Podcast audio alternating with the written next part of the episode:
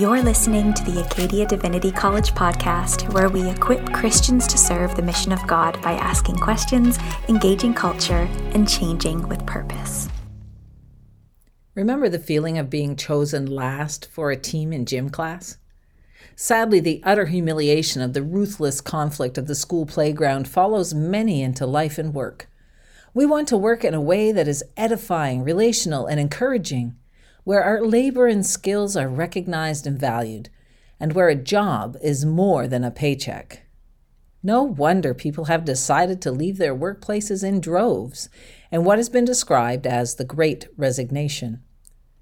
Many have come to the realization that the workplace is too often like the Netflix blockbuster series Squid Game, a hostile playground with dubious rules for survival, they turn up and do the job in the midst of competing alliances, deceptions, and self interest.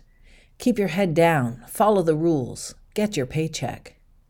The boss is there only for entertainment at everyone else's expense while masquerading as part of the team.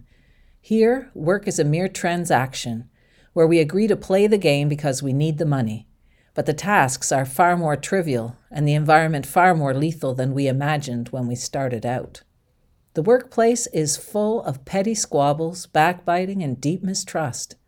People leave because they feel unseen, undervalued, and have no connection to the vision they are serving. Being forced out of the intensity of that context by the pandemic has allowed many to reconsider their life's values and what they are willing to tolerate in the workplace.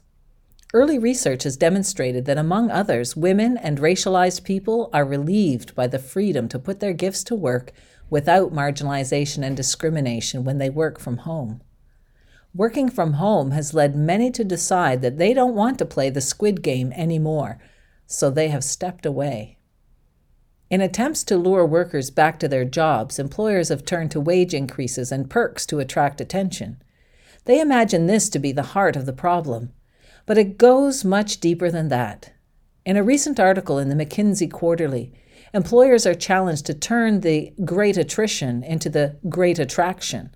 The global management company suggests that employers are out of sync with employee expectations, that work be relational and not simply transactional. They write If the past 18 months have taught us anything, it's that employees crave investment in the human aspects of work Employees are tired and many are grieving. They want a renewed and revised sense of purpose in their work. They want social and interpersonal connections with their colleagues and managers. They want to feel a sense of shared identity. Yes, they want pay, benefits, and perks, but more than that, they want to feel valued by their organizations and managers. They want meaningful, though not necessarily in person, interactions just not just transactions. Perhaps our dream of a post pandemic workplace looks more like being part of the Richmond Football Club and our boss a coach like Ted Lasso. We want to come to the playing field as individuals with expertise and enthusiasm and be built into a team that makes everyone better. We long to be part of an integrated whole where self belief and mutual care characterize the workplace. We want to be noticed, encouraged, and have a bigger vision of what we can accomplish together. We want to be valued and be encouraged to take on more and do better and to stand out from the crowd when our performance demands it. We want our work to have meaning. We don't want a simple transaction. Recent reports suggest that the Great Resignation will be the Great Boomerang People will come back to work, but they want to play football for Ted Lasso and not Squid Game for number one. There will always be a few who return for the paycheck and the dysfunctional addiction to the fight. But most employers who want to retain the most functional teams will need to consider the sorts of workplace environments they are providing as they build relational depth and well being for those who serve their cause. As for the workplace, so for the churches. Many congregants have gone missing during the past two years, shuffled around the internet, and resigned to the Sunday morning sofa. Church leaders have thought that they would eagerly return to be together again without considering the quality of connection that led so many to happily retreat to worship online. They will be slow to return, not because they aren't committed, but because they are no longer willing to settle for squid game church. This is the case for many committed Christians I know. The single most important health indicator for long life is social connectedness. We're created for connection with each other as well as with God. If church practice has been reduced to Sunday worship, where we put in our e transfer and get a sermon out, then we've reduced the gospel to a transaction.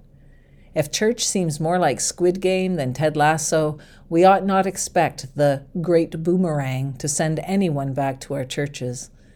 On the other hand, if we can create communities of true connectedness, where people are valued, belong, believe in themselves and in each other, and serve a mission bigger and more meaningful than what they could imagine, then maybe some churches will escape relegation and be bumped up to the Premier League. Maybe we will all find a place to belong again.